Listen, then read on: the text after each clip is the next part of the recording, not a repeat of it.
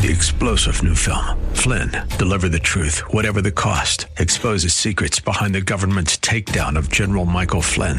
Flynn knew what the intel world had been up to. He ordered the first audit of the use of contractors. This set off alarm bells. He told the truth. He was the most dangerous person for Donald Trump to hire. They had to get rid of Flynn. Flynn, deliver the truth, whatever the cost. Available now. Watch it today. Go to salemnow.com. Salemnow.com. This is Cornerstone Connection, the radio ministry of Pastor Gary Hamrick of Cornerstone Chapel in Leesburg, Virginia. Pastor Gary is teaching through Judges.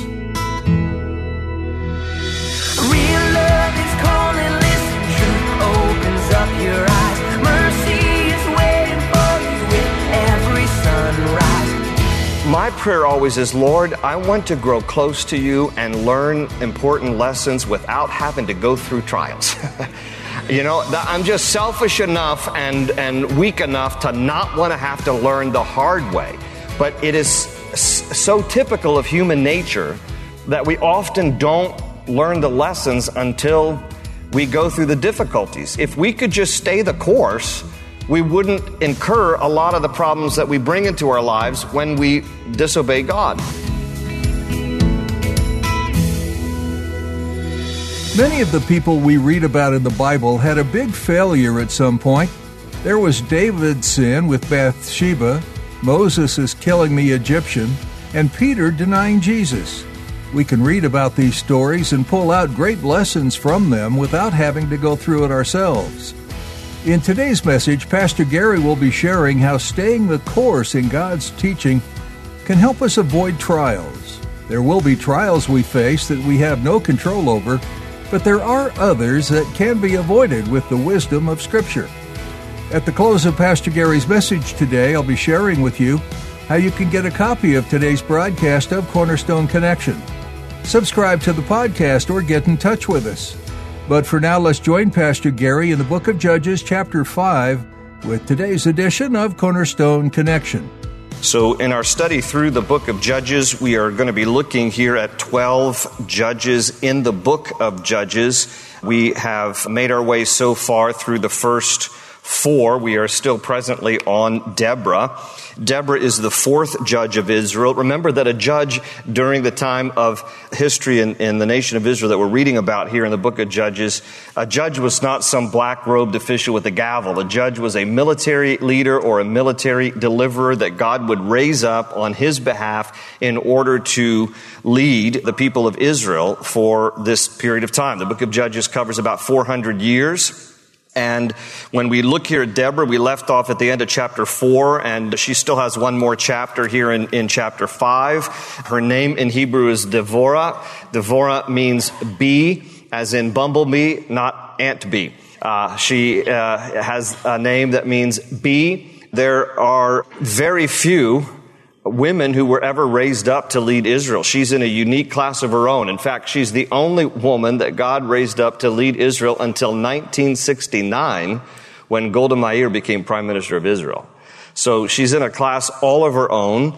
And she has a military leader with her, Barak, and it is somewhat confusing as to whether or not he was a reluctant leader or whether he was passive or whether he was actually someone that God chose just as much as he chose Deborah. Because the interesting thing is, as much as Barak looks like a, a passive guy, that Deborah's always having to motivate and coax to lead the army of Israel, he does get an honorable mention in Hebrews chapter 11.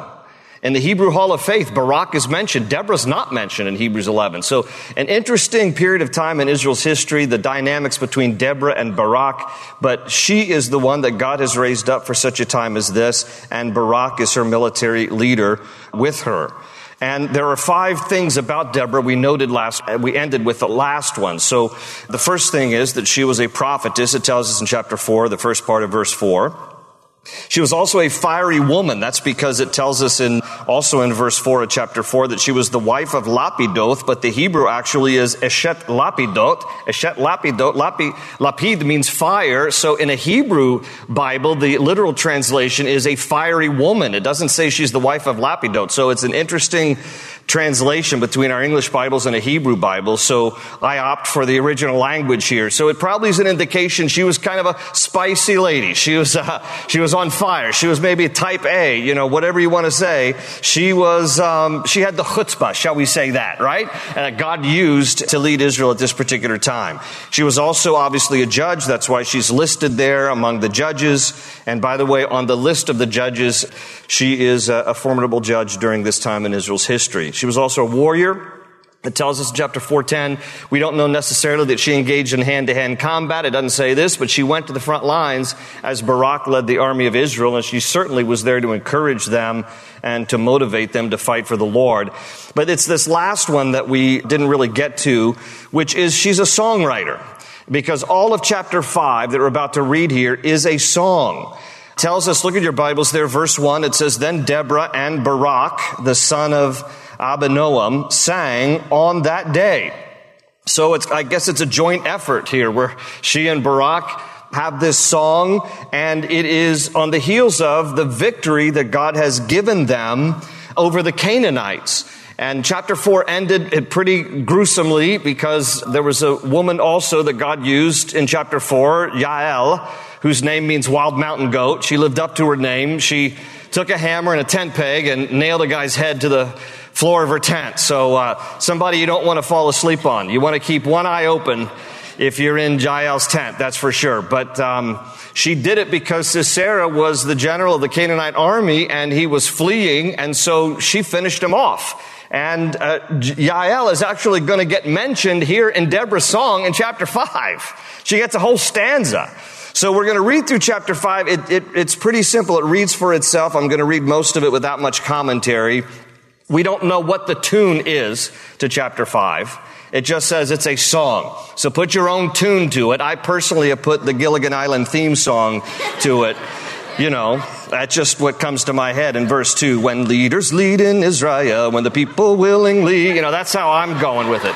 But you, you, you do whatever you want with it. And those of you who are too young to even know what in the world is Gilligan's Island.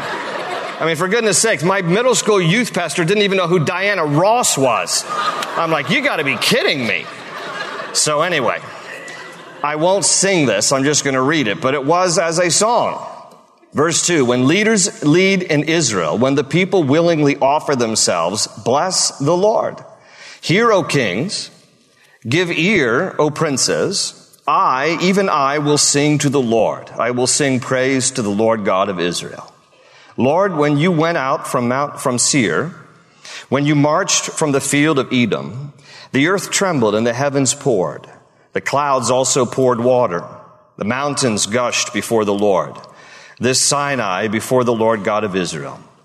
In the days of Shamgar, son of Anath. Now Shamgar was also a judge. He was the third judge of Israel, but he only gets like one verse.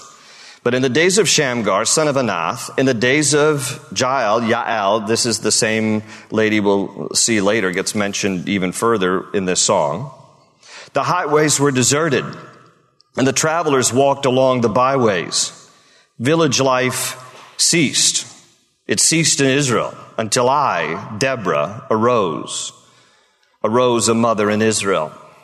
You know, it's interesting. She doesn't, she doesn't say in this song, you know, she's singing this in the first person. She doesn't say, I, Deborah the prophetess. She doesn't say, I, Deborah the judge. She doesn't say, I, Deborah the warrior. She says, I, Deborah the mother. And, you know, the beauty of just being a mother is what she highlights about her life. There's a lot of things she could say about herself, but it is the joy of being a mom in Israel. It says in verse 8, they chose new gods and then there was war in the gates. Not a shield or spear was seen among 40,000 in Israel. My heart is with the rulers of Israel, who offered themselves willingly with the people. Bless the Lord. Speak, you who ride on white donkeys, who sit in judges' attire, and who walk along the road, far from the noise of the archers, among the watering places. There they shall recount the righteous acts of the Lord the righteous acts for his villagers in Israel.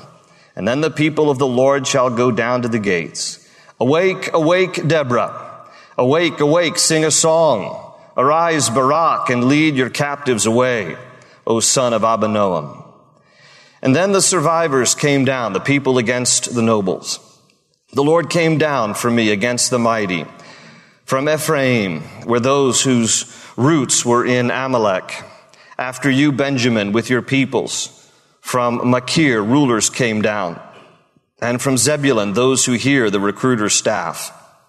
And the princes of Issachar were with Deborah. As Issachar, so was Barak sent into the valley under his command among the divisions of Reuben. There were great resolves of heart. Why did you sit among the sheepfolds to hear the pipings for the flocks? The divisions of Reuben have great searchings of heart. Gilead stayed beyond the Jordan. And why did Dan remain on ships?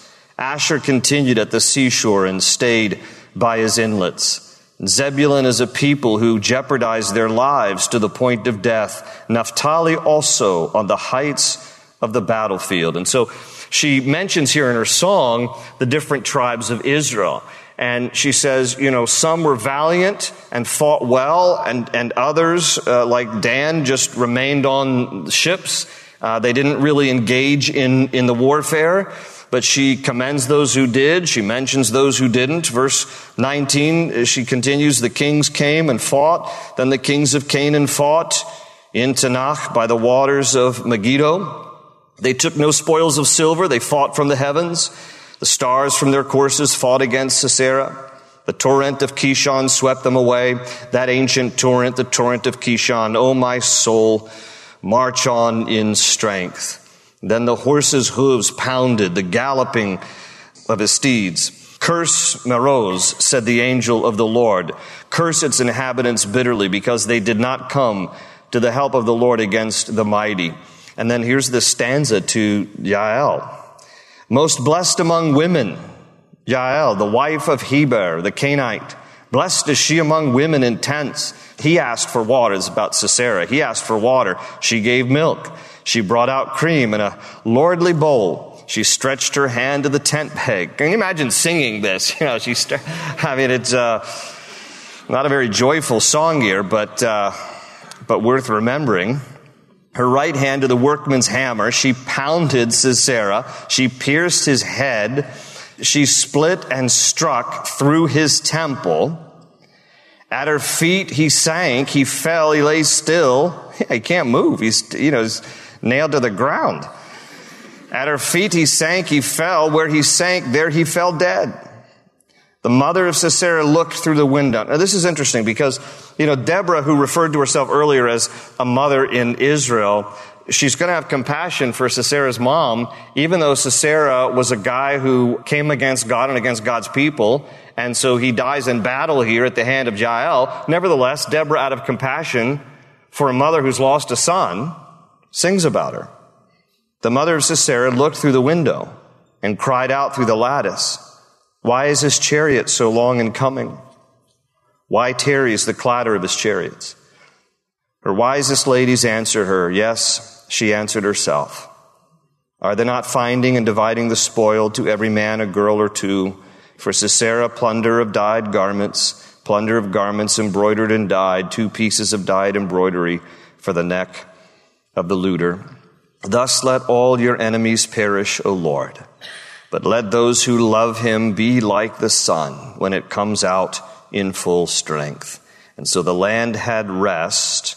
Some of your translations say peace, but it's not shalom. It's the Hebrew word shakat. Shakat means like tranquility. The land had rest or tranquility for 40 years. So this ends Deborah, her rule or leadership as judge. And again, she is just the fourth of the judges. So from Othniel, who's the first judge, until Deborah, the fourth judge, by the end of chapter four, if you want to make a notation in your Bible, we've already covered 206 years. 206 years. At the end of her rule, because the Canaanites have been defeated, they have this song singing about the victory that God gave them over the Canaanites. Israel experiences peace for 40 years. Now, if you have been here for our study of Judges, you know what happens now. They are living in a time of peace. And what happens when they live in a time of peace? They forget God and they start worshiping the gods of the neighbors around them, the false gods. And so then God brings the foreign enemies against Israel to, to discipline his people. Until then, they cry out to the Lord.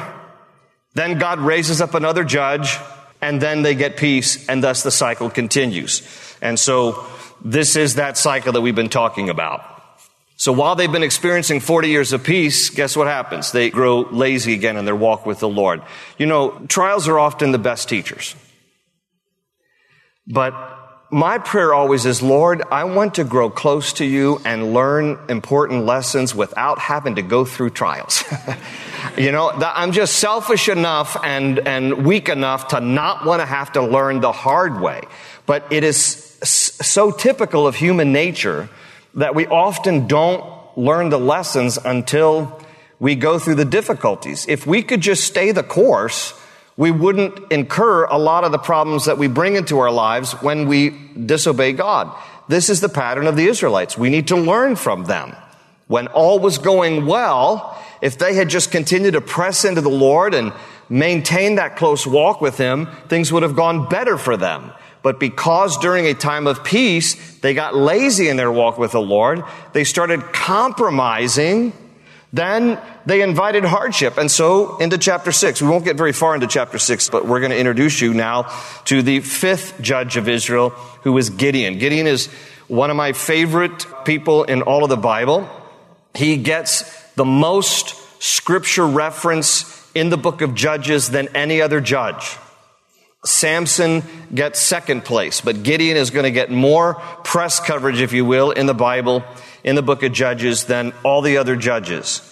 His name means hewer, H-E-W-E-R, as in one who cuts something down or one who carves something, chisels something. It's probably because Israel's very stony place. Those of you who've been with me to Israel, you know, it probably is a reference to someone who would hew out out of bedrock. And we're going to see probably in relation to his skill where he is found here by the Lord and what he's doing. But we come now to this cycle and we're introduced to Gideon because Gideon's going to be the next judge that God raises up. But this is what it says in chapter 6. We'll, we'll get a little ways through here and, and at least get through an introduction to Gideon.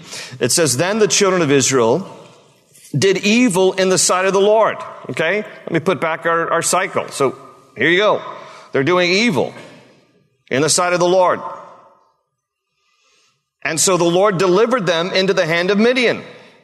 Here come the Midianites for seven years. And the hand of Midian prevailed against Israel.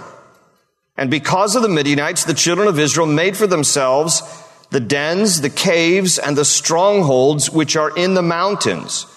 And so it was whenever Israel had sown, that is talking about, you know, they're planting, they're trying to glean a harvest here, but every time they had sown, Midianites would come up, also Amalekites and the people of the east would come up against them, and then they would encamp against them and destroy the produce of the earth as far as Gaza. That is, that's still the territory of present day Gaza along the Mediterranean coast, and leave no sustenance for Israel, neither sheep nor ox nor donkey. So pause there for a moment. So here come the Midianites, and along with them the Amalekites, and also it just says this uh, generic term, people of the east will come up, and they're taking advantage of Israel during this time. Now, originally the Midianites were friendly people to the Israelites. If you remember uh, your history in your Bibles, when Moses killed an Egyptian, thinking that he was supposed to be the deliverer for the Hebrew people at that time, which he had the what right, but he had the when wrong, okay? God had not called him to be the deliverer yet, so he rushed ahead and he single-handedly kills an Egyptian who is a heavy-handed taskmaster whipping some Hebrew slaves. Moses takes matters into his own hand, kills the guy, buries him in the sand, but he is seen, so his cover's blown, so now he flees. And where did Moses flee? He fled to Midian. And he hung out in Midian. It's the Arab Peninsula. He's hiding out in, in Arabia, in Midian, and he has friendly relations with the Midianites. In fact, he finds a wife among the Midianites. So originally, the Midianites were friendly with the Israelites, but at some point in history, they turn and they become enemies of Israel. And now they are full force enemies of Israel. And they are coming against Israel in such large numbers that a little bit later in the sixth chapter, we read that they were as numerous as a swarm of locusts coming across the land and they're coming here to attack the Israelites. Again, this is what God has allowed because of this cycle of disobedience. Here come the Midianites to get the Israelites' attention. And it tells us here that when the Midianites would come upon the land, that they practiced what we would call in modern warfare scorched earth policy. In other words, they would come into a region and they would ravage it. They would plunder and take the crops, livestock, everything, and then they would burn it. They would just burn it so that it would be left just a terrible, you know, barren wilderness in their wake. Those were the Midianites. Very cruel people. And they're coming against the Israelites this way. And they are destroying crops and they're taking everything that they possibly can. They're, they are robbing Israel of their crops and also their sheep, their donkeys, all their livestock. And so, keep reading verse 5. For they would come up with their livestock and their tents. They were typically Bedouin people also. For they would come up with their livestock and their tents, coming in as numerous as locusts. There it is. Both they and their camels were without number. And they would enter the land to destroy it. And so Israel was greatly impoverished because of the Midianites, and the children of Israel cried out to the Lord. So here's our cycle. Okay. 40 years of peace. They get lazy. They start rebelling against God. God sends the Midianites. Here come the Midianites. Now the people are crying out to God after seven years of being oppressed by the Midianites. And it says in verse 7 And it came to pass when the children of Israel cried out to the Lord because of the Midianites that the Lord sent a prophet. Now, this is an unnamed prophet. We don't know who this is. He sent a prophet to the children of Israel who said to them, This is what the prophet is saying on behalf of the Lord. Thus says the Lord God of Israel I brought you up from Egypt and brought you out of the house of bondage. And I delivered you out of the hand of the Egyptians and out of the hand of all who oppressed you and drove them out before you and gave you their land. Also I said to you, I am the Lord your God. Do not fear the gods of the Amorites in whose land you dwell, but you have not obeyed my voice. You see, there it is. It's like you've been rebellious against the Lord. You have not obeyed the Lord. And so here come the Midianites to get your attention. So this prophet exhorts the people.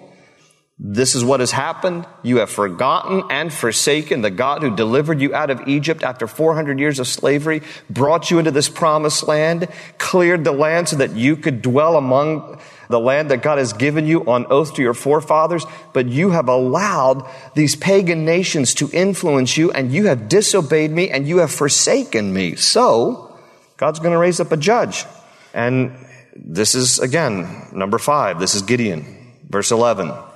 Now the angel of the Lord came and sat under the terebinth tree, which was in Ophrah, not Oprah, okay, Ophrah, which belonged to Joash the Abiezrite, while his son Gideon, here we are introduced to him, while his son Gideon threshed wheat in the winepress in order to hide it from the Midianites, and the angel of the Lord appeared to him and said to him, The Lord is with you, you mighty man of valor. All right, pause there for a moment, because now we're introduced to the one who will become the fifth judge of Israel, to Gideon. I want you to notice it says in verse 11, Now the angel of the Lord came. And as we've mentioned before, many times when you see in the Bible, in the Old Testament, the angel of the Lord with the direct article the, and in my Bible, I'm reading from New King James, it even capitalizes the word angel. Okay, oftentimes in the Old Testament, when you see the phrase the angel of the Lord, it is what we call a Christophany. This is actually an appearance of Jesus. Remember, Jesus didn't suddenly, you know, just become created at the time of the virgin birth.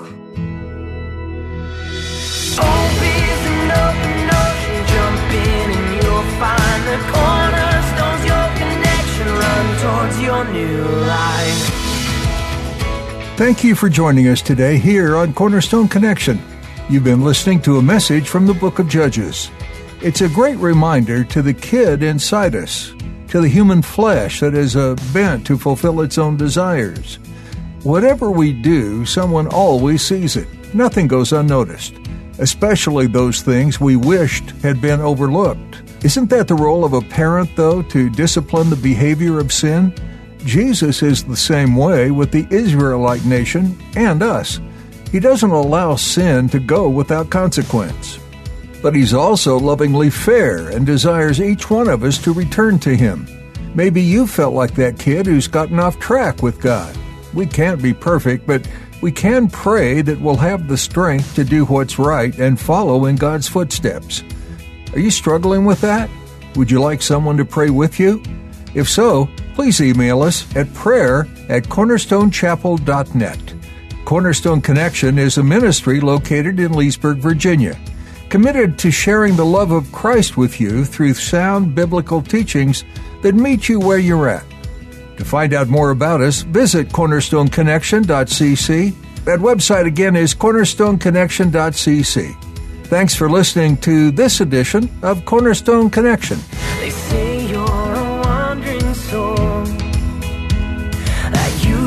No place to go, but still you know,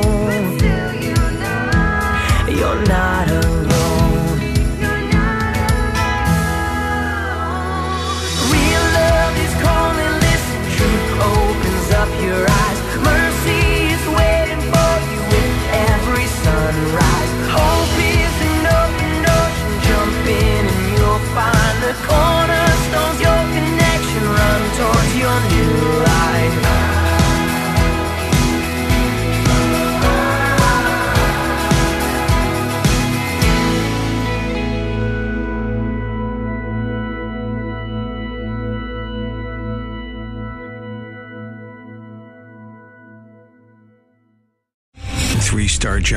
Michael J. Flynn, head of the Pentagon Intelligence Agency, knew all the government's dirty secrets. He was one of the most respected generals in the military. Flynn knew what the intel world had been up to. He understood its funding. He ordered the first audit of the use of contractors. This set off alarm bells.